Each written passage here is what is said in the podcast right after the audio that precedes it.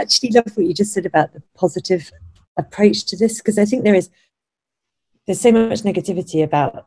I think there's with good reason. There's a lot of hard things about being a vet, um, but it's very nice to look at the other side of that and what are the positive things and what are the things you can do to get to those positive places. I think that's very good to focus on that actually.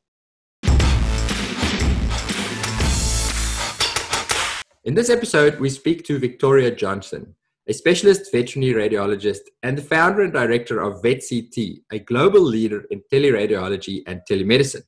We dig deep into diagnostic imaging as a career choice the hows, the whys, and the why nots, and everything else you want to know about it. Victoria tells us her secrets to maintaining a healthy relationship when your significant other is not only a vet, but also your business partner a situation that is not at all rare in our profession. And of course, I can never resist asking a fellow parent, and especially a parent who is such an accomplished business owner, how they balance parenting with caring for what Victoria calls the other child, your business. We also got some pro tips from someone who's been immersed in remote working with teams over Zoom for years. This is before even COVID started and before the rest of us had to join on to this video conferencing bandwagon. And she shared with us how to successfully communicate remotely with her team or with team members without losing the human touch. But before we even started the interview, we fell into an unplanned conversation about the responsibility that we have ourselves as vets for our own well being and how sometimes we sabotage our own happiness. So let's get straight to it with Victoria Johnson. I think the reason I personally feel strongly about it is I was quite negative for the first five to ten years of my career. So I and and and in, as I changed and as I started enjoying it more, I looked back at it and went, a lot of that negativity was was just my own fault to some degree. Yeah, there were, as you say, there are challenges, but there's challenges in in every career, and I I made I made myself miserable, and I could have been. Uh, I could have had a much happier 10 years in my first 10 years if I, if I had the right sort of support and mentoring. So that's what I'm trying to, to provide to other young vets. Good on you. It's excellent. No, I totally. I think part of the problem is as well, you will have such a fantastic time in vet school. I love vet school. It's like the best time of my whole life. and then suddenly it's like a hell of a shock to come out and, and be, yeah, I, because I, I, definitely had a pretty rough couple of first years. And, and I, I agree. I look back and if I'd had more support and the right attitude, possibly, and not coming down from such a high of five years of partying and excellent fun. I was involved in a initiative and the goal it was it was quite an honourable goal, an honourable mission, which was to try to increase awareness of the difficulties that veterinary professionals face on a day-to-day basis, dealing with you know difficult decisions, life and death decisions, euthanizing patients, financial conversations, difficult clients, those kind of things. And I was like, you know, actually, that's a really cool thing that I think owners should be aware of. But then I realized after it was like almost futile. It's a futile mission, right? And it's also a desperate one. It's like, please help us when we should be going, you know, look, it, we can't change the way that they are, but we should be able to look into ways to change how we are. And how we react to them and how do we set up ourselves up with, with habits and skills and systems which make sure that we are, you know, like motivated, energized, or be able to bounce back from those difficult conversations to be able to go into the next public consult, you know, those kind of things um, and having wind down rituals, whatever they are, like so you get home and you uh, connect connect with your family. It's never easy, but I don't think the solution would be investing time and asking for pity. Yes, quite right. I completely agree with you. Yeah, absolutely right. And you you won't change owners.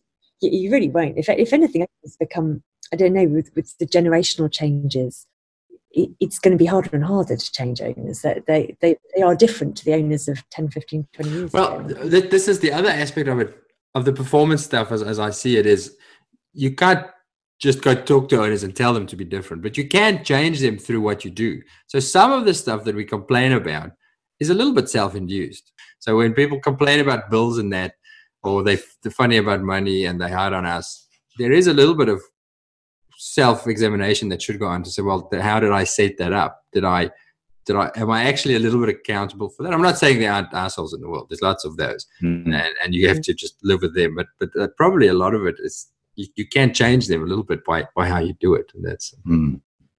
I agree, and it's, it's interesting. There's, there's funny things about the way our profession's set up in some ways. Uh, we had a thing last year where we did like a roundtable discussion about some of the telemedicine services we're doing. But as a result of that, we got sort of quite a few big hitters in the UK came along. And one of them was the RCVS president at the time. And he said something really interesting to me. He was like, it is interesting how we deal with financial conversations with owners. If you go to the dentist in England, you go to the dentist and you see the dentist as the clinician who does the dental treatment. And then you go out and you get the bill and you discuss that with the practice manager and the receptionist. You never talk money with the dentist. And here again, you never talk money with the doctor. But as vets, we often do talk money with the clients, the pet owners. That's obvious. And in some ways, it kind of it changes the relationship a bit. And I thought that was quite an interesting point. I'd never really thought about it like that. Is if you one's one's a doctor and one's a kind of business account side of things, and if maybe we should profession try and separate those conversations more. I'm all for that. I, I the, the vet probably has to demonstrate the value of what we're about to do. So, um, so there, there's an important aspect of that. But I, I, do think it would be. I try and do that in, my in my emergency clinic, um, but that's mainly because I'm really ter- terrible at talking about money. I, I, get all awkward about it. So my strategy is is I just I talk I demonstrate the value and then I'll just say I'll send an estimate out to the front. Um, my receptionist will talk you through it, and if you um, if there's any questions, then I'll pop out and we can we can discuss other plans. But but I I'm terrible at you know Gerardo. They they're very good at teaching this to their veterinarians. Is that you say the plan, you say the estimate, and then you have to shut up instead of immediately going. Or what we can do is just do less and you know make it cheaper. I, I, I very much lean towards that. Or we can just do so. So now I print out the estimate, go look at it. If there's a problem, we'll talk about it. No, I think quite right, Gerardo. That's that's the way to do it. And I think one of my friends, who's an equine vet, who's probably a bit better at this, equine surgeon, he always says, do a good job and charge properly. And I, I think having that confidence to say that is very important, actually, and knowing that we value what we do. But, but I think a lot of vets are naturally nervous about doing that, particularly new grads. I think it's a hard thing. But Gerardo, you, your sounds good. It sounds really cool. Oh, good. Like it's well, my partner is one of the best invoices in the business. So, so I kind of got to like pick up the skills a little bit. But um, what my I, I, have a personal coach, and he is a um, public speaker, and he listened to like a couple dozen of our consults.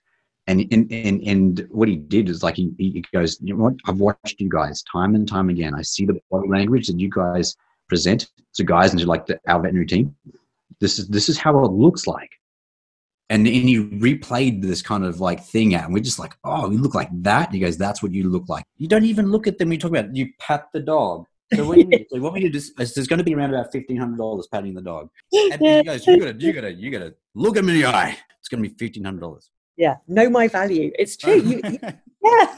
yeah. And, and, very true. And, and then when like when when I, I like you think that you, no one knows, right? But he goes like there is no confidence in anything that you guys saying right at the end there when you should have absolute certainty. Did they take it on board? Have they changed? Mm. Mm. And then we we just created an open discussion around it. So how'd you go? Oh, it was so hard. I was shaking and and I didn't want to say in there. I counted three, one, two, three, and then and then I said, "Do you have any questions?" Right? You know, instead of like, or we could do this is like counting. This it was like a real deliberate kind of say it, look in their eyes, and count to three.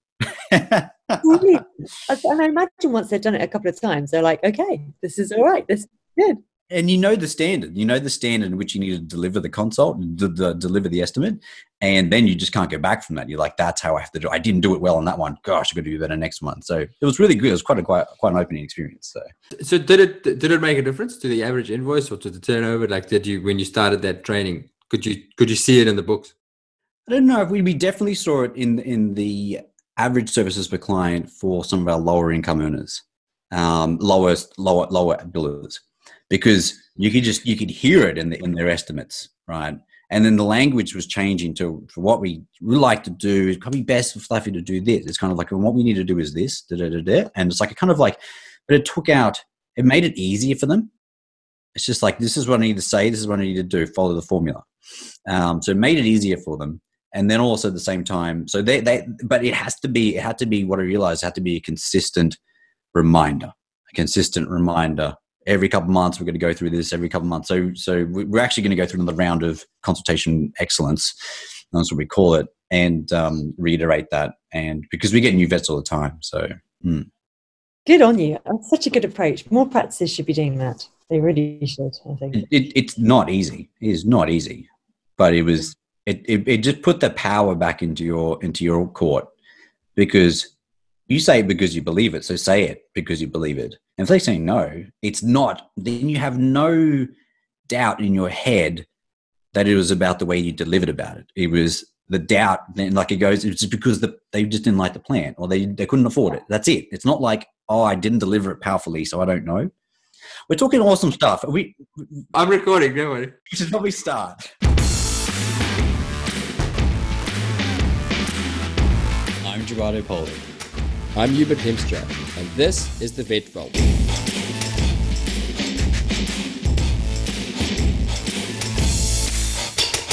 Victoria, thank you so much for making the time to join us on the Vet Vault. I really look forward to chatting to you. Cool. It's a great pleasure to be here. Thank you for having me. I, I want to start this episode quite practically. When I read about you and was researching you and deciding what we want to talk about, there's so many aspects of you. as business owner and entrepreneur and parent, but radiologists primarily. That's sort of the, the starting point where a lot of this was, was built from. So I want to talk about radiology. It's not a topic we've we've discussed before, radiology as a specialty and as a as a career choice. And I'll start with a with a very simple one. What was what was your decision making like in deciding, yes, I'm going to become a specialist radiologist?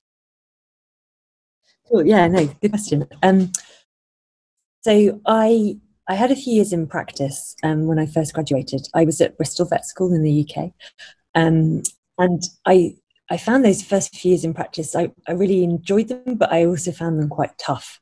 And I, I was a mixed practice vet as they used to have 20 years ago. Fewer fewer and fewer of those in the uk i think. Um, but essentially i did i did some cattle work I, I did some sheep work i did some horses and small animals and uh, just a bit of everything. And i felt really like a jack of all trades master of none and i, I started to get a bit um, I guess fed up with that and, and felt I, I needed to to try and improve my skills. I, I, did some emergency vet work for a while, which obviously is where you guys' background come from. Um, and as part of that, I, I got increasingly frustrated that I couldn't make a diagnosis because I wasn't very good at radiographs, x rays, and I wasn't great at ultrasound. And I started to think, do you know, if I could just nail that, if I could just do a good ultrasound and interpret radiographs really well, I think I could be a much better vet. So I started to look around and, and look for um, residencies and training programs uh, to, to do that. And when I actually got a residency in radiology, my plan all along was to do that for three years and then go back to being an emergency vet and a general practitioner, but just have a lot more skills in radiology. Um, and actually, uh, somehow along the way, I I got sucked into the world of diagnostic imaging and never went back. Um, so, so that's pretty much how it happened. I, I, would say one other thing, I was very much inspired by a, a, a, lecturer in radiology when I was at the University of Bristol, who it, to me, it just seemed like she could do magic with an ultrasound transducer. And she was called Fran- Frances Barr, and she's a, a, very unassuming, lovely, gentle person. Um, but I remember these uh, very impressive surgeons being completely baffled by a case one day and she would just simply lay on an ultrasound transducer and tell them exactly what was going on without any invasiveness. And i just remember thinking that was magical really. Mm. so that's kind of where the attraction came from. I actually before i started the emergency clinic i tried to get into an imaging residency because I, I love the the magic wand. I love an ultrasound ultrasound machine. It's my it's become like my right hand in practice. So i i wanted to, to follow this, the same journey. I seriously considered i actually applied for a for a for a residency but but couldn't get it uh, it's a very competitive field. What what what does it look like if we have a listener who's young and is on the same sort of trajectory? What's the process these days? Uh, I don't know if it's the same in Australia and in the US and that, but how do you go from GP practice, practicing yeah. veterinarian to specialist radiologist? That's an excellent question. And um, I think it's uh, something I should also say and come clean on.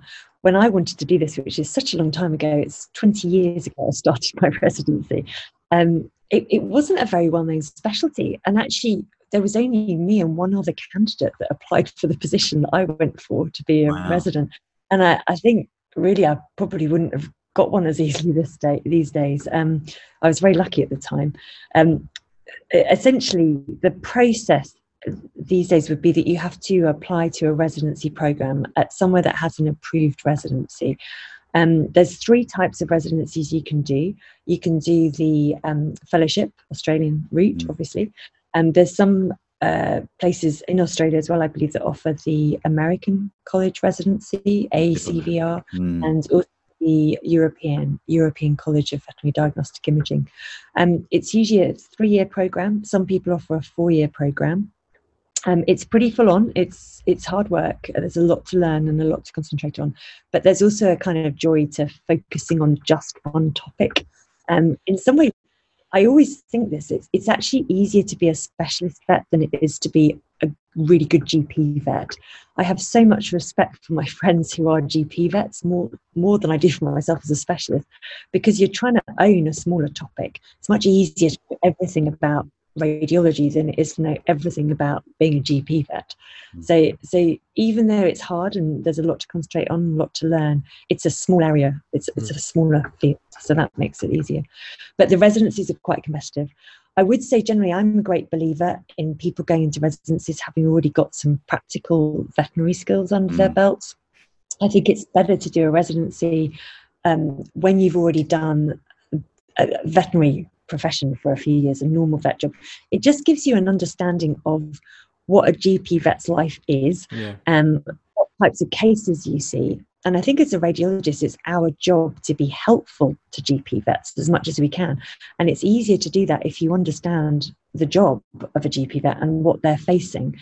And it's also more, you can be more relevant. Um, I know somebody, a friend of mine who, who hadn't done much general practice, once looking at a mass on a cat's head on a CT scan and saying it was fluid filled and it had a thick capsule on the outside. And what on earth could this thing be? well, any GP would know that's an abscess. Of course, it's an abscess. you, have really got to do the GP side in order to to get your differentials in order and, and to understand what's common, basically. So. Hmm. Oh, I love that. That's the that's the same as I had uh, colleagues um, who went straight into emergency uh, and then emergency internship and then worked in emergency. And then I joined her. She got me, I got my job at Animal Emergency Service. And then because I came from GP and she would just go, Jared, I can't see that one. It's just like, it's, it's, it's a, it's an itchy ear. Just, I know nothing about ears. It's just like, okay, go. No, I'm not going to do this. You go in there, bring the dog out the back. We'll do it together. Okay. But you go in there. and it was like a yeast infection is what I do with it now. It's, it's a yeast infection. Come on. Get it. and I do, there's a, there's a little bit now of people, um, identifying that they want to be a specialist at an earlier age. Mm. And, and that for me, I, it never even crossed my mind, to be honest, until I'd done a bit of general practice. I kind of didn't really even think about it as a career path. But now I think we get emails at, at, my company from people saying, Hey, I'm a vet student in my first year and I want to be a radiologist. And sometimes wow. they say, I want to be a teleradiologist, which massively worries me. Um, and I, I, usually go back to them and say, Look, finish your vet degree, yes. going, to some general, going to some general practice, um, get familiar with with GP work, and then um, maybe consider an internship and then a residency mm. at that stage. I think that's a kind of good way of going about this. But but it's lovely that people really want to do this specialty. But I, I think we are better as radiologists if we've got that background. I think it makes us better at our jobs. I, I can understand what you're saying. It's like we, we, we aim for mastery, right? Mastery gives us a feeling of, uh, you know, like that we've achieved something. And like exactly what you said before, jack of all trades, master of none. When you get to mastery, like mastery is an elusive thing, right? It's never going to ha- ever happen. But the still the sense that you've got you've got some sense of mastery in one area as opposed to like spreading it all everywhere, you know? Yeah, and it's a confidence. It's a confidence that that spreads to other aspects of your life, knowing that yeah, I'm I'm pretty good at this one thing uh, mm. it is a nice feeling to to have. It, it, I, I, think that's it's really important to to know that that I, I, I agree with what you just said. Um, you're not yeah it's impossible to master all of it it really isn't but the smaller you make the topic the easier it is to feel like you've got a, a sense of uh, being better at it, I guess. Mm-hmm. Um, I, am a great believer in having a, a, I guess, what they call a growth mindset that you're always learning and you're always open and you're always trying to develop and get better at what you do. I think that's really important. But it's certainly, I, I found it much harder to be a GP vet than I do to be a specialist. And I have tremendous respect for people who do a good job in, in emergency or in, in general practice. It's, it's hard. It, it's, there's a lot to know. I just want to get back to how how the journey to getting there. Uh, how do you get into the residency? Because that's the first stumbling block. Are there things that a, that a young vet can do, or courses, or hoops they have to jump through to get them first in line to get those competitive residencies? Yeah, that's uh, it's very very competitive these days and it's become a really popular specialty mm. um, i think for a lot of different reasons um, i think most people who who offer residency programs, um, I think one important thing to think is you're you're going into a program and you're going to be there for three years.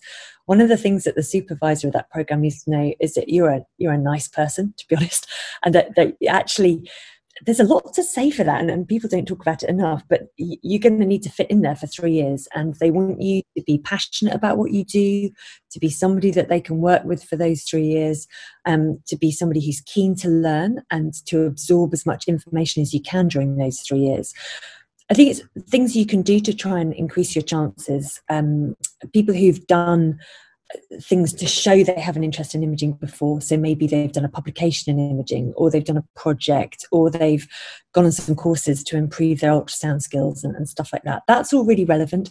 But I, I think actually the, the person needs to feel that you're going to be a good fit for that environment you're going to make the most of those three years be somebody that that really gets on board with the team spirit and, and gets involved so that's actually equally important i would say yeah. to picking up 10 publications in imaging beforehand. Um, at least that's how, one of the things I would choose on. Um, passion, passion and motivation is very important, I think. I am also curious. So it sounds like you like you like being a radiologist. Are there like if, if you had to advise a youngster, is it a good career choice in that?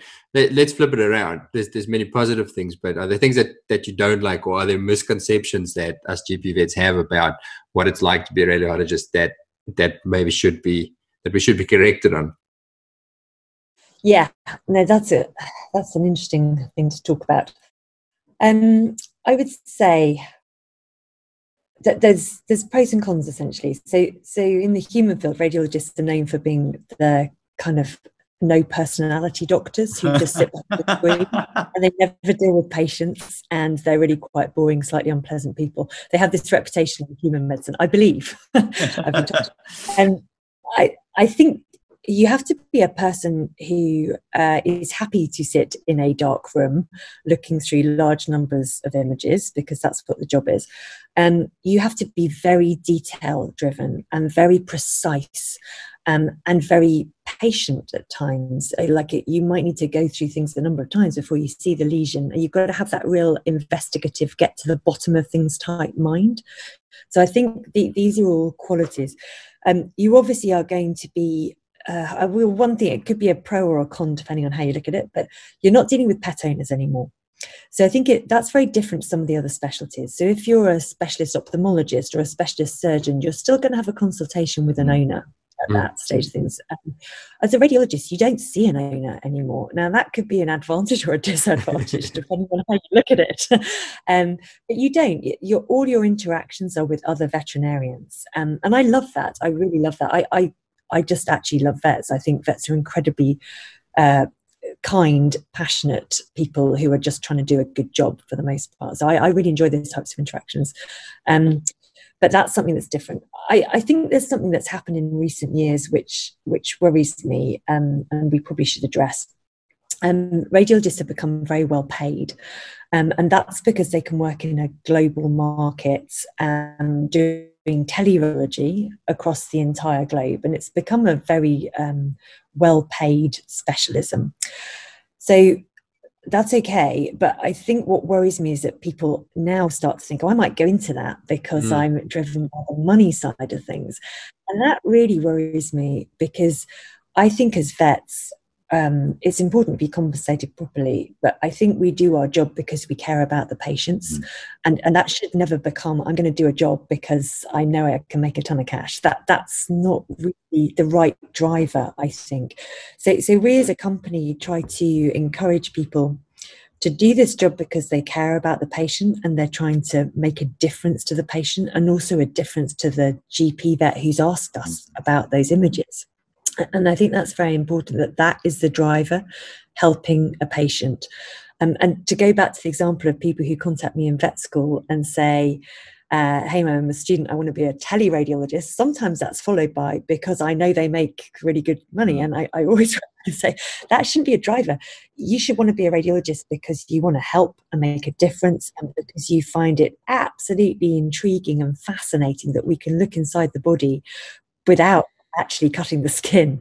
And, and, that's a wonderful thing about radiology. The, the way we can do CT reconstructions, the way that ultrasound works, and, and you can make a diagnosis of something in a wonderfully non invasive way and really make a difference to that patient, that, that to me is the driver. Mm. It's very important. It's almost like an accountability, right? Not just accountability to the coin, it's an accountability, a social accountability to the owner and the pet. And and if you don't see that, then yeah, there's well, there's no passion. There's like, yeah, I can I can see what you're saying because sometimes you you don't want to get up and, and go to, to go go and do your job or go go do you know your practice and be a GP or emergency vet or whatever. But then if you have this level of like, you know, I'm going there because my clients need me and they need me in my A game because these pets will suffer if I'm not in my A game, then you know, you, you if you don't have that, then you potentially just turn up like a robot. So I can, I can see, and I, and I love the idea of what you're saying there, which is like almost like a filter. It's like I'm not going to hire you if you're here for the coin. You know, it really has to be a bigger purpose. No, that's absolutely. It has to be a bigger purpose. And to me, that that makes for much happier veterinarians. So I think if you go to bed every night and you think, you know what, I really tried my best today. I tried my best for the patients. I tried my best for the owners and my colleagues. Then, then that's a, even if you didn't quite get it all right, you, you know, you really tried. And, and, that I think makes them for a much more professionally satisfying career. Um, whereas uh, yeah I, I, think that if the driver changes from that then then we're not really being true to the reason we went into this profession in the first place. I grew up wanting to be a vet from the age of about 12 or 13 i was like sweeping the floors in my local vet practice trying to see what the vet was doing and learn. And, that you, you want to hold on to that actually. It's really important to hold on to that that passion for the career uh, and for, for the pets really. Um, yeah, radiology is a bit of an odd one. I mean, you can, as a teleradiologist, not see an animal, and that's quite bizarre. Um, as a veterinarian, we we as a company really encourage all of our radiologists and specialists that work with us to do a clinical job as well. I don't want them to be sitting in front of computers all the time. So we encourage people to do split roles. You, you do some radiology, mm. um, maybe interpreting images on a screen, but also you go and do some ultrasound in a practice and mm. you, you meet meet some pets. That's important actually, and you, I think keeps it real. So, so how did you get to that point? Like, how did you get to the to that feeling that that is what was needed for your team to have them more balanced and more rounded and stuff? Was it because you went through and had you hired radiologists who were just pure computer screen, you know, sitting there, and that was what they did. Did they did their level of performance and diagnostic skills start to drop away, or did you did they start to disconnect? What was it the thing that made you kind of think that's kind of the the balance? Because I'm sure it would have been like, hey, it's so much easier if our guys just focus on this one thing rather than have split kind of responsibilities. So I don't know. How did you get to that point? Yeah, they, there's lots of different models for doing teleradiology. The, the model that was in place when I started this company um, was a, a model that didn't really appeal to me, and I wanted to do things differently. The model that was in place was basically radiologists reporting as many cases as possible per hour, as many hours of the week as possible, in order to make good commercial businesses. And I didn't, I didn't fit with that. It's it's not really me. Uh, it, it, it wasn't the way I wanted to do things. So I wanted to do things differently. Um, and so I tried to set this up in such a way that we are genuinely listening to the needs of the vets out there who are relying on a radiologist to interpret their images. And in order to do a good job of that, you have to stay relevant. Relevant, I think, a very important word in this. There's a danger with radiologists sitting behind a screen, never seeing an animal, that they become irrelevant quite quickly because you don't get as much feedback in that scenario. You see some radiographs, x-rays, you write a report, you send it out. Well, unless you have a, a, good vet on the other end who's got the time, which is rare, to, to tell you, hey, this is what happened and you were right or you were wrong, yeah. which we love to, we love to know that by the way. Um, if if you sit in that environment for a long time, you can get quite disconnected, really, um, and actually just start to believe that you're right every time, which is a dangerous thing. So, so my idea of keeping people in practice as well is that they stay relevant. They see what's needed in a clinical situation. Um, they see the pets. They stay up to date. A, a, lot of people who are radiologists work in a specialist practice, and therefore they're talking to other specialists. They understand what a surgeon needs, what an ophthalmologist needs, and what a neurologist needs, and and that keeps them, I think, more cutting edge, more relevant, and I think happier as well. Um, and the happier bit comes from I actually did a lot of teleradiology the first few years when I set this up, which was almost 24 hours a day, seven days a week, because when you start a business, you're kind of in the thick of it. And that's not very fun um, to be behind a computer screen that many hours. It's not very healthy or fun. So I, I really recognized early that actually to have the balance and, and to, to see family and friends and do some sports and do some clinical work and some teleradiology work, that was a much better mix for everybody. That's excellent. I, have I've been going through your through the Vet CT website, and I was fascinated to see all the different aspects as well. Because in my mind, you, there's exactly that model that you talk about. Teleradiology means yeah, you send us your pictures, and we tell you what what we see, and that's the end of that. But you guys do quite a lot of other things in the company as well. There's something about 3D modeling. Oh, I, I you tell me about it. Have you what what are you excited about for for your company for the stuff that you're working on for the and and what what can veterinarians expect to see from the from the imaging world in the next five to ten years? Yeah, no, thank you. I, I think um, I I'm a victim sometimes of my own excitement and enthusiasm about multiple different projects. So so we do tons of other stuff, um, and we actually increasingly think about ourselves as a telemedicine company rather than just teleradiology. Um, so some of the other things we do, alongside CT scanning, um, 3D printing became a thing. You, you could print out bones and create models, which is kind of cool, which enables to plan. You can plan surgical techniques. You can even practice your surgical technique in advance. So that's pretty cool. So we, we got into that and we still do that. Um, from day one, I've been a massive believer in education. Um, I strongly believe that vets uh, are people with very active, intelligent minds who like to keep growing and learning all the time. So, so from the beginning, we've tried to make everything we do educational. So we run educational courses. Um, we actually now do online student courses as well in radiology, um, which are really fun and interactive with quizzes and bits and pieces like this. And we teach radiology residents, we teach general practitioners about imaging. Um, and then our, our latest and biggest venture is that we started a telemedicine hospital. And the idea behind that is that uh, any vet can call and speak or have an interaction with any specialist um, about those those cases where you just as a GP vet need a little bit more help. Um, this is targeted at trying to help patients that can't be referred. Mm. So we, we really do appreciate that referral hospitals are amazing and do a wonderful job. And I have huge respect for, for those environments. And, and if I had a sick dog who had something complicated, I would be straight off to my local referral hospital. Um, but there is a, a pool of patients who could benefit from specialist input who never actually make it to that physical referral. And that might be because the owner doesn't have enough money to, to go for a referral, um, or they can't travel, or potentially there isn't that type of specialty available at their local hospital. So we're trying to fill in the gap Um, so essentially, if you're a GP and you're dealing with a tricky ophthalmology case, you can get advice from an ophthalmologist. Um, you can get uh, advice from a neurologist for a, a, tricky neurology case.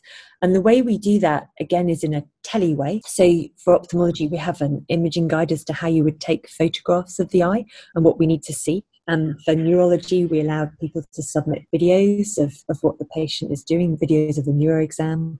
Um, and then we can do guided consultations with a specialist um, with the aim of helping the patient, but also helping the vet, making their life a bit easier and increasing their professional satisfaction because we want them to avoid interaction and learn from it. So, so okay, we jumped way, way, way ahead. And like, okay, so, so how did you go from specialist radiologist to vet CT? Like, what was that? What was that point? Remind you, just like, you know, like I want to try something different or, you know, so what was it? Yeah, no, good question. So I had been um, so I did my radiology residency, and then afterwards, I, I went to America um, to the University of Pennsylvania, and I was there for a couple of years. Um, and then I went to Australia, WA. I went to University, Murdoch University, had an absolutely fantastic time, loved it, almost didn't come home. Um, and then I came home for a bit to the UK and worked at the Animal Health Trust, uh, quite a big centre of wow. neurology yeah. UK. And then I went um, to Florida University and worked there for a while. So, so I kind so of. This was all when you were already a specialist. You board it certified. Yeah. Okay. Okay. Cool. Yeah. yeah.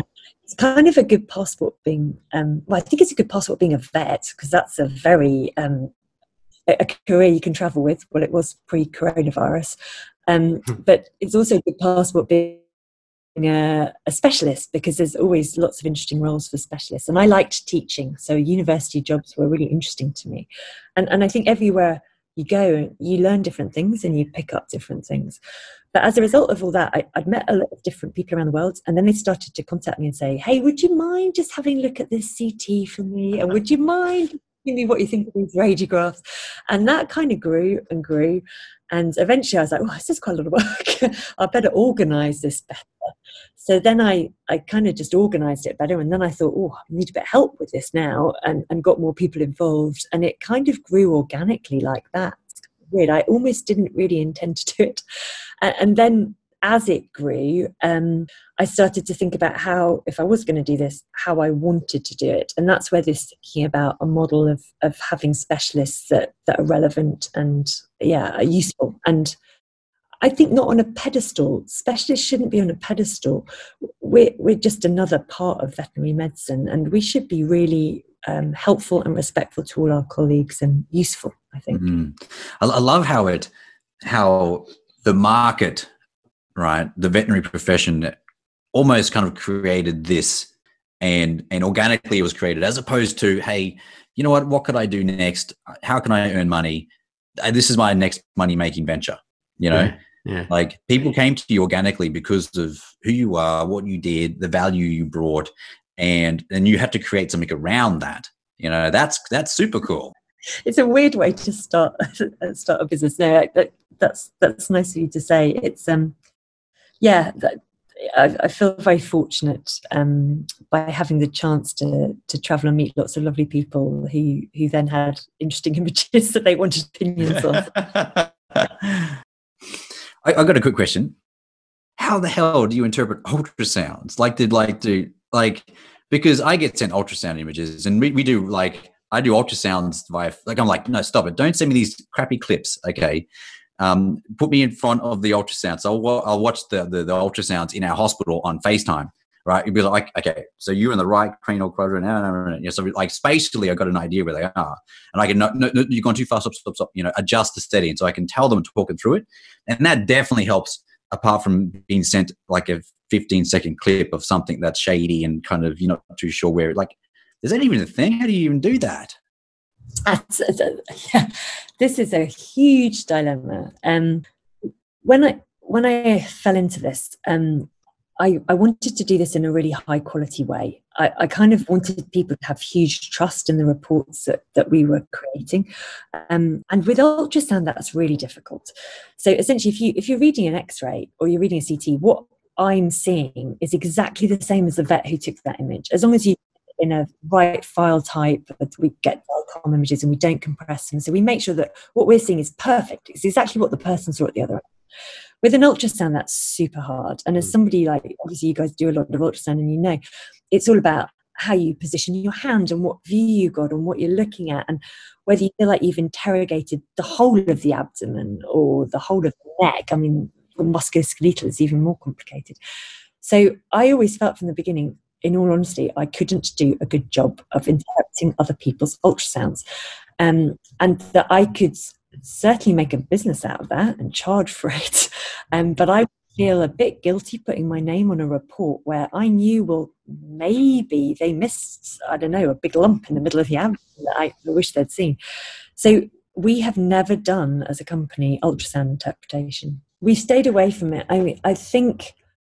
Uh, yeah, we, we've turned down an awful lot of work over the years as a result of that. And we've had clients who've said, you know what, I, I use your company but I want, to, want you to read my ultrasounds. And I've said, no, we don't do it. And I've tried to explain why. And then they've gone to another company that will read the ultrasounds. So I've tried to be very, um, I guess, on my moral high horse about this yeah, to some yeah. extent. And if I feel we can't do a good job, I'm not going to do it and we're not going to charge for it, basically. So I think it might change. Um, the, in the human world, ultrasonography is done by highly trained sonographers who take very standardized images, and there's an awful lot of thought that's gone into developing algorithms and protocols about image acquisition and ultrasound. I think that is coming in veterinary medicine, and already you've got the American College of Veterinary Radiology looking at that, and, and the European College as well, probably the fellowship as well, mm. um, so the College of Specialists. So I think it might come, and with that comes standardized training program, standardized image acquisition, and then that makes reporting a lot easier. Mm. But but we haven't been there to date, um, so that's why we've never done it. No, no, I appreciate you, you explaining that because like half the time I was thinking like, do the ultrasound as well? Because I'm I would, I would love to know how to do that because that just blows my mind, you know? Yeah. But um, I think um, doing it, as, you said earlier, is like a live where you sit and watch somebody do it, um, and you can see their hand and you can see where they're going. And some companies have tried to do that over the years, but it, it's tremendously time consuming and labor intensive um, to do a good job. a difficult thing to teach remotely. I mean, we have looked at ways of teaching it because I'd like I'd like to teach it. I think it's so useful ultrasound, and there's so many people that want to learn it. Yeah. And I think it's hard to teach in vet school, and it's hard to teach to GP vets too. So I'm I'm trying to actually keep an open mind about and investigating some things at the moment about ways that we could teach it better, mm. have good protocols, and then potentially interpret. But but it's a work in progress. Mm. Virtual reality, five G, something along those lines. I do. you'd, you'd, be nauseous in like three seconds. Like getting getting someone who's new to ultrasound on the ultrasound probe, you're like, you're moving too fast. You're going past it. Stop it. Yeah. So I'm going to take a complete left turn here. So somewhere on that journey between America and Western Australia and Florida and all over, you met your husband. I presume that would have been there somewhere. Yes, that's that's that's correct. who's also a who's, who's also a veterinary radiologist? Is that right? That's exactly right. Yeah. So um, my husband's French, and we met at the Animal Health Trust in Newmarket in the UK, and we were working together. Um, and actually, we did actually after I finished at the Animal Health Trust and had been in Florida for a while. We, we lived in Paris um, for a year and a half as well. So so that was another piece of the journey, and I, I had to learn to speak French, which was quite challenging because I'm not. I'm definitely more a scientist brain than I am a linguist. um, but yeah, so so my husband Julien, he's a veterinary radiologist as well, and we run the company together um, and that's that's been great and, and I can certainly expand more on that because there's definitely pros and cons of working together uh, as as a husband wife team yeah um, but we've really made it work and one of the things I'm really proud of actually well that that's exactly my question because it's not yeah, a, it's okay. not an uncommon thing I'm married to a vet Gerardo's partner is a, is a vet as well and they also in business together I don't I don't work with my wife it's a, it's a, not an uncommon thing and, and then often will lead to uh, practice ownership together or something like that. Uh, how did you make it work? Because I, I, I, have definitely heard that it is a challenge for, for many people, and potentially a relationship busting challenge. Mm. yeah, I think it's it's something you have to really work hard at and and have a lot of mutual respect i think is very very important and, and team spirit. Um, and i think you become partners in work in the same way that you're partners in the rest of your life. Um, you become a real team. I mean we basically one's got the kids one's got work and that switches over like that all the time. And and you you you get really good at that but it takes a lot of practice and it takes a lot of um, sticking at it i think we um i think we're very complementary i think that really helps uh, we we have aspects of our personalities that are quite similar and aspects that are different. So we're really good at bouncing ideas off each other and we'll often have a, a different opinion on things. And if you can listen to the other person and respect those opinions, you can often find something in the middle that is actually really much better than one of you going one way or one of you going the other way. It's that kind of one plus one makes three idea. And if you can make that work, it's really cool. Um, but you do have to stick at it and you do have to um, spend a lot of time together to be honest it's quite interesting because with the recent coronavirus lockdown um, i feel like me and my husband were more prepared for this than many other people we spend all day together anyway and yeah. we yeah and we work from home sometimes too so I think if you get it right, it can be a tremendously wonderful, powerful thing, and it can actually strengthen your relationship um, outside your home relationship as well as your work relationship. So, but it but it takes a lot of work, mm. um, and a lot of people say to us, "I don't know how you do that." I think a lot of people go, "I could never work with my partner," um, but I'll give you an example. Um, we never ever have an argument about somebody having to work a bit longer or a bit later ever because you know that that person you know what they're doing is the first thing uh, you know that they're working for for your team project for your family and your, your project that you two are doing together. And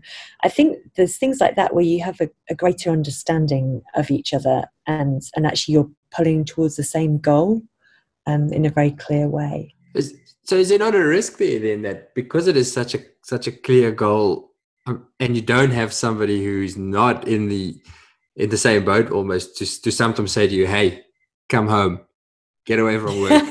we want to see you. The kids want to see you." is, there, is, yeah. is that is that a risk sometimes? Yeah, yeah. Um, we're both total workaholics and incredibly passionate about our jobs. Um, but luckily, we're incredibly passionate about our children um, and our families well. And, and so that I think all works out nicely because it, it's not like one thing takes precedent over the other. Um, work would never take precedent over family um, we're, we're, really clear on that. Um, but but sometimes we do work really long hours, but then we try to pick up the slack for the other person when that, that has to happen. Um, but yeah, you, have got to you've got to look at the whole picture. You can't just think about work. You have to think about being good parents at the same time and, and get that balance right. It's really important. And good children to parents and siblings to your brothers and sisters and good friends to your friends. I mean, there's a lot to throw into that mix. Did you find you had to have uh, like I totally agree with the um, two minds are better than one, um, and I love the grey. Um, Alex sometimes gets frustrated with the grey, and I get frustrated with grey too. But when you get to the grey, which is the one plus one equals grey to me, it's like okay, we came to somewhere in between the middle. Yay! Like I so, we celebrate the grey. Um, but did you have to find a specific area like are, you more operations or and as he's more business development or is there like is there a key focus there for each of you guys or yeah that, absolutely and i think there's things that it's got easier and easier over time in, in the early days um, so I, I kind of started it and then Julien came in really quite early on to, to doing it together. And in the early days, it was kind of both of us doing everything, if that makes mm. sense. And especially both being radiologists. But as it grew, we've added to our team, and that's helped a lot because we we now have different teams doing different things, and so our two jobs have separated to running different teams, if that makes mm sense. Okay. So I I am. Uh, I, I like people, so I do a lot of the kind of people side of things and the HR side of things. Um, and and Julien does a, a, lot of that. He he's very clever in terms of technical stuff, technology. So he does a lot of the IT side of things. He's also pretty good at events and things like that. Because we, we obviously do quite a lot of events and mm. marketing mm. and bits and pieces like that. So we've fallen into different areas, which has been great. Um, but but we collaborate well on them. And there's obviously that's another benefit of working with your partner. There's tremendous trust between you. I think to a husband running a business, there's there's just a lot of trust that you take for granted in, in that. Um, so we, we understand what the other one's doing and we collaborate on that, but we do have our separate roles now. Obviously, we're both still vets and we're both still radiologists, and, and that will always be the, the focus. Um, but yeah, in terms of running the business, we've, we've separated that out.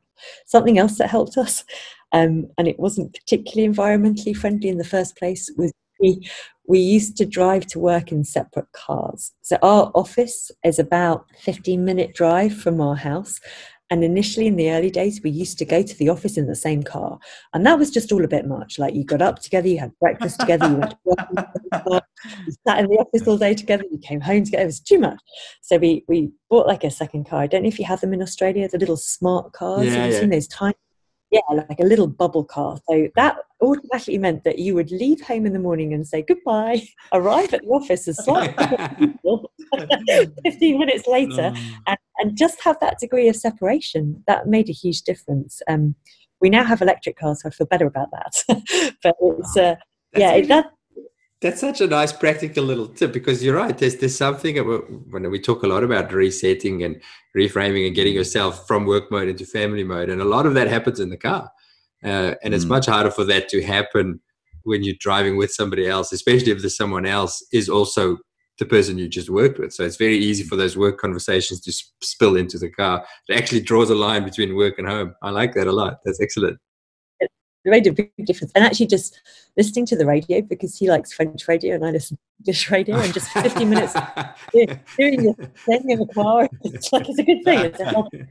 a that was really interesting you say that um, because Alex and I drive to the gym in separate cars, and it's like a mm. 20 minute drive. And like sometimes I think about, you know, like that's a waste of petrol, but I listen to the music that pumps me up. She listens to whatever heavy R and B that, that that she loves. Um, and then and then and then what it, what happens is like on the way home we might rendezvous for dinner or we'll pick something up separately. But it's those kind of little moments where, and when we started COVID, we didn't leave the house.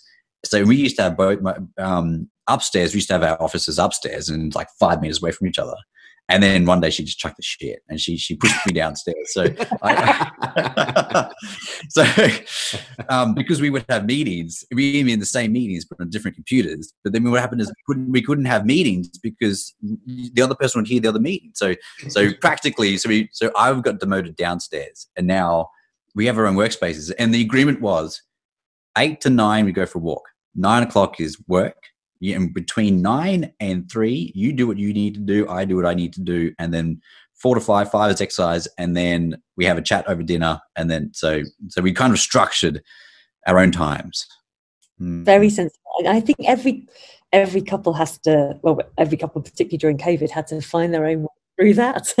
and but I, I think particularly when you work together, you've got to have that structure. I can agree more with you, uh, and I I think you've got to have your own space actually. You really have and your own ownership of things as well. Like this is my area and i'm in charge of this. And that's that's really important actually that you each have that. Um yeah.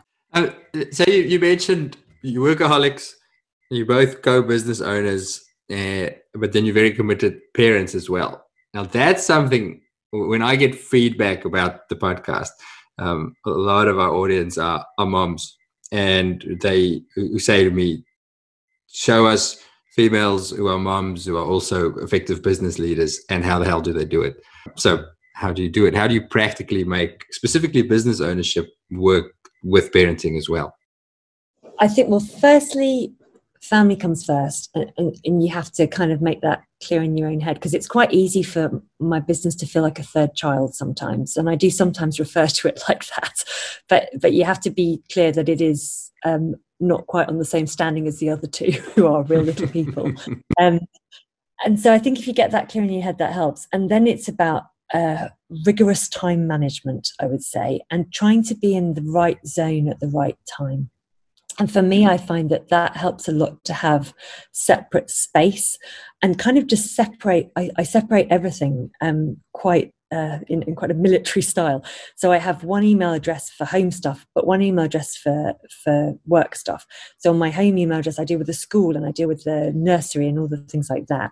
When i'm with the kids i try to be absolutely 100% mentally with the kids. I try not to be thinking about work and actually in a separate space because they can feel that. These mm. little people are very clever. They, they know when you're not mentally with them. And I try to have really, really quality time with the children and, and to, to really listen to them, I think, rather than just sort of paying lip service to it, if that makes sense so that I know I'm not there all the time. I, I, can't be there all the time and run a business. It's impossible. Um, but I try to make sure that the times I'm with them, I'm truly with them and they're getting sort of full value from me. Um, and that, that I just try to pay attention to being a really good parent. It's not always easy and parenting is never perfect. Um, I, I, I, don't think running a business is ever perfect either. Um, but I think if you try to separate them, have your priorities clear um, and just yeah be organized and show lots of love and kindness um, in both environments but particularly the home environment that that goes a long way. Um, i think good childcare as well. I mean i, I couldn't do my job without really great childcare um, and finding people that you trust um, to, to do a good job of being there with your kids when you can't be there all the time. Mm. that's really important. But it is hard and there's a lot of guilt um, there's a lot of guilt that you're neither doing one thing or the other well enough. And I think in that respect, you have to be kind to yourself and actually think, I'm doing my best of both of these things. Mm. I think the other thing that's quite important to say is I think I'm probably a better mum for having a job that I enjoy and I'm passionate about. I've definitely not ever been somebody that, that I think I couldn't be a full-time mum. I think there's some amazing, amazing full-time mums out there who do a brilliant job of that. But I, I it's not me, and I, I like to have this other side of me as well. And it make I think it makes me better at being a good mum when I'm with the kids. That's that's excellent. I I think the guilt thing there. That's what I get a lot of when when I speak to to well, my my wife's a vet as well. Um, but it is that well, am, am I doing am I doing either of them well enough um, that that is a big thing. So I like that. Be kind to yourself. You're doing your best, and and I love that you you have to do the stuff that you love. It's really useful. Well, I kind of think as well. So I have my my children's two girls, um, and I kind of think it's important for them also to see uh, good role models, essentially. Mm. Um, and I think it, I've always really loved having a career. I, I, feel very passionate about it and very lucky to have a career that I really enjoy. And I think that's kind of a good thing for my girls to see that and not something to be ashamed of um, or try to hide from them. Um, I, I, want them to be happy in life, whatever they choose to do. I really don't mind what they choose to do, but I want them to know that all doors are open to them um, and, and that I will encourage whatever they want to do and whatever aspirations they have or achievements they want to achieve. Victoria, you said before that you got you know team members around the world. How do you manage remote teams? How do you manage teams? Yeah, in different time zones, all that kind of stuff. So we were probably um, one of Zoom's become a great big thing during coronavirus, mm-hmm. but we've been using Zoom and things like that for years and years prior to this. Um, we do an absolute ton of video calling. I think it's never as good as the actual being physically in the same room as people. But I think seeing each other face to face is massively important. Um, so in terms of managing remote teams, I think FaceTime is important. I think talking is important. Um, getting to know each other is important. We also try to have actual events um, where we actually physically get the team together and get them to know each other. And then we do things like, I don't know, we, we go and make pizzas together. A couple of years ago, we were all in Switzerland for a conference. We went to make chocolate together. Aye. So I think when, that was really good. so when, when you are, um, when you have the opportunity to physically get together, we, we really try and optimize that. Um, but we do a ton of online meetings and a ton of chatting. Um, we also do a lot of, um, I think just fun things together online, not just all work related. So uh, during the coronavirus period, we've been running a, a, kids club where we did some fun stuff. We got everybody to bring their kids onto the camera and we did some fun stuff for them. I did a radiology quiz. Somebody else did guess the animal poo. I thought was inspired so they showed all these different poo and they had to guess which oh, animal it was. Oh, that's the best. What, They what, love- what- so what radiology images, and then the kids had to guess, or or guess, Yeah, no, guess, guess what- the animal from what? The one I did um, was guess the species, guess which patient this is from an X-ray. Yeah. Ah, Um, I also did. We did one with chocolate bars as well. We had X-rays of chocolate bars, and they had to guess Oh. which the chocolate bar was. They loved that. Um, and then one of my colleagues, she did like animal facts, and and one of them was uh, guess the animal poo, um, just from pictures of poo. So yeah, but think, things like that. And then we've done. Um, we did. Uh, less kid orientated this, but we did a wine tasting for our team online. Uh, we did a whiskey tasting we did a because one of my colleagues lives in Scotland and he's big into single malt, so he did a proper like formal that that was an evening session, funnily enough. But that's complicated because we have people that work in Australia and US and UK, so it's not evening for everybody. Um, but we also somebody did an online surf lesson. Somebody did, uh, which is hard to do. Uh, we did yoga and lots of things like that. So I think those types of engagement you can be quite creative. We did a pub quiz. So, so I think trying to be engaging with your team. But I think one of the most important things is actually just showing people that you care, Mm. um, that actually you're a real person and they're not just stuck at the end of a internet connection miles and miles away from you. Um, that, that's very important. That translates nicely to when people talk about increased um, telemedicine for, for GP vets and everything like that. That that same thing is is is showing showing if you're dealing with clients online, showing them that you that you care somehow. If if you're just doing it online, so you haven't had the opportunity for the for the one to one in person contact, you- it sounds it might uh, you might not have an answer for this, but have you got any tips to create that instant connection, or or how how I think that's really, really important. Um, I, I think it's a it's much harder. I, I think we talked about this earlier, but actually trying to create connections with people online that you haven't actually met before in person is tricky. Mm. Um, I think having cameras on is massively important. So, Yeah. so we're doing increasing amounts of telemedicine um, in terms of specialist advice for veterinary surgeons. Um, we don't do the vet to pet owner type of telemedicine. Um, but for those types of consultations, we're, we're definitely doing a lot more video calling and trying to build relationships that way.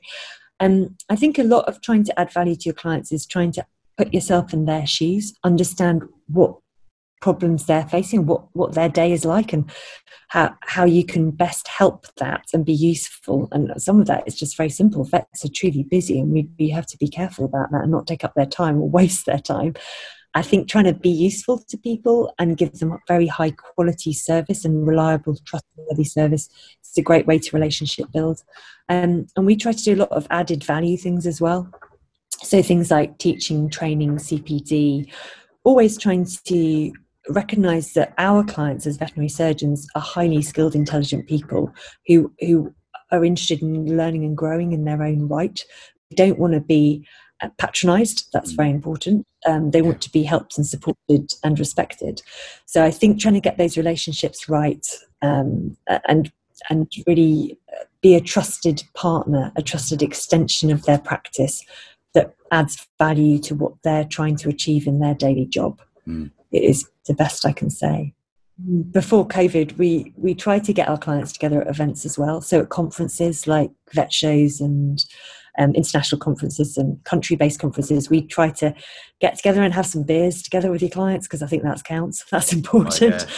yeah, and, and just get to know them. And uh, we also ask for a lot of feedback. I think that's really important. Like, I literally today I've sent out a load of surveys um, to our clients about how do you think we're doing? You know, we're trying to get this right, but maybe we didn't get this right. Um, so that listening, I think, uh, having a, an open ear to listening to what people want is important. Well, I'll give you some feedback straight away. We we've signed up our hospital for for VetCT's, the, the telemedicine support, and we've used it a few times. And the feedback is really good. Uh, and this is emergency stuff. So in the middle of the night, I've got vets phoning the UK and getting getting advice and really useful advice. So good good feedback. Uh, no, that's great. I mean, that's really what we're trying to achieve. Is I think that the 24 hour nature of what we do um, is pretty cool and, and can be super. useful. I mean, when I was doing emergency practice, if I had been able to I don't know, say I got a tricky eye case or a neuro case in the middle of the night or something, a fitting dog I couldn't deal with or an eye hanging out, it's quite nice to know that you could call a specialist to yeah. ask about that in the middle. And that, that's the real um, comfort, I think, and, and, can help better patient management as well. Absolutely. So that's the aim. Oh, that's good. I'm glad you like it. Right, Victoria. So it's a podcast. We, we hopefully have podcast listeners. Uh, are you a podcast listener? I do. Yeah, I love podcasts. Actually. So have you have you got um, any favorites that I should add to my playlist? Uh, well, they're they're usually um, UK based satire programs, so I, I don't have much interest to you guys. Um, there's uh, yeah, I like comedy. I have to say, I, I mainly listen to comedy and satire. Um, I do now increasingly try to listen to veterinary ones as well, um, but sometimes it's just nice to switch off. Yeah, yeah and true. some comedy stuff. Yeah, I, I love British comedy. Have you got any favorites? Uh, well, there's one I watch. I, I listened to called the Friday Night Comedy Podcast from a, a radio station called Radio Four, um, and they do they do one that it's not on all the time, but they do one called Dead Ringers, which is an impression show, and they they do the most amazing impressions of British political and famous figures, but also global leaders as well. I won't name names, but it's very funny and it's very. I can imagine. I can imagine who. Okay, get that sort of so as, as, soon as we log off here, I'm listening to that. I'm going to give that a try. and then a, a, very last one that we like to wrap up with. Um, you are speaking through a teleconference uh, to all of the new graduate vets of the year, which is actually happening. I see they've got all these online veterinary graduation parties, and you have a few minutes to give all of them one message. Uh, what What's your one message to the new grad vets of the world? It's a really, really good question that you just flung me there. um, I think be kind to yourself and be kind to one another because I truly think that vets are kind and caring people, and that's why we go into this profession.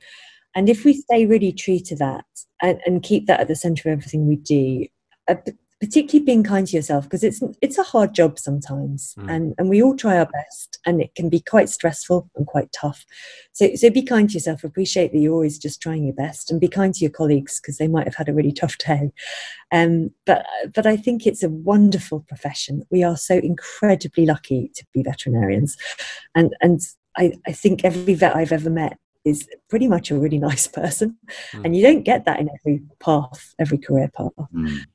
I love it. It's simple and love it. I totally agree what you say about vets being lovely people. That's my that's my greatest joy with the podcast is every single person does it regardless what part of the profession and what part of the world. At the end of it, I always go, "What a nice person! That was so nice." it's like that. We're very lucky. My, my, sister's a lawyer, and it's very different in her profession. just, God, you deal with all these nice people. It's yeah, we're very lucky. I mean, I think we, we sometimes take that a bit for granted that we're surrounded by really nice folk. Yeah. Um, yeah, absolutely. Victoria, thank you so much for your time. I love that. I can chat to you for hours. But, um, I think we'll call it a wrap there. Thanks again. Thank it's a so pleasure. Much. Lovely, lovely to meet you guys. Thank you very much for your time. Thank you for listening. Remember to go and check out the show notes at thevetvault.com for a summary of some of the best bits from the episodes and our guests' favorite resources. If you found value in this and you can think of a friend or a colleague who could benefit from the content, then please do them a favor and share this episode with them.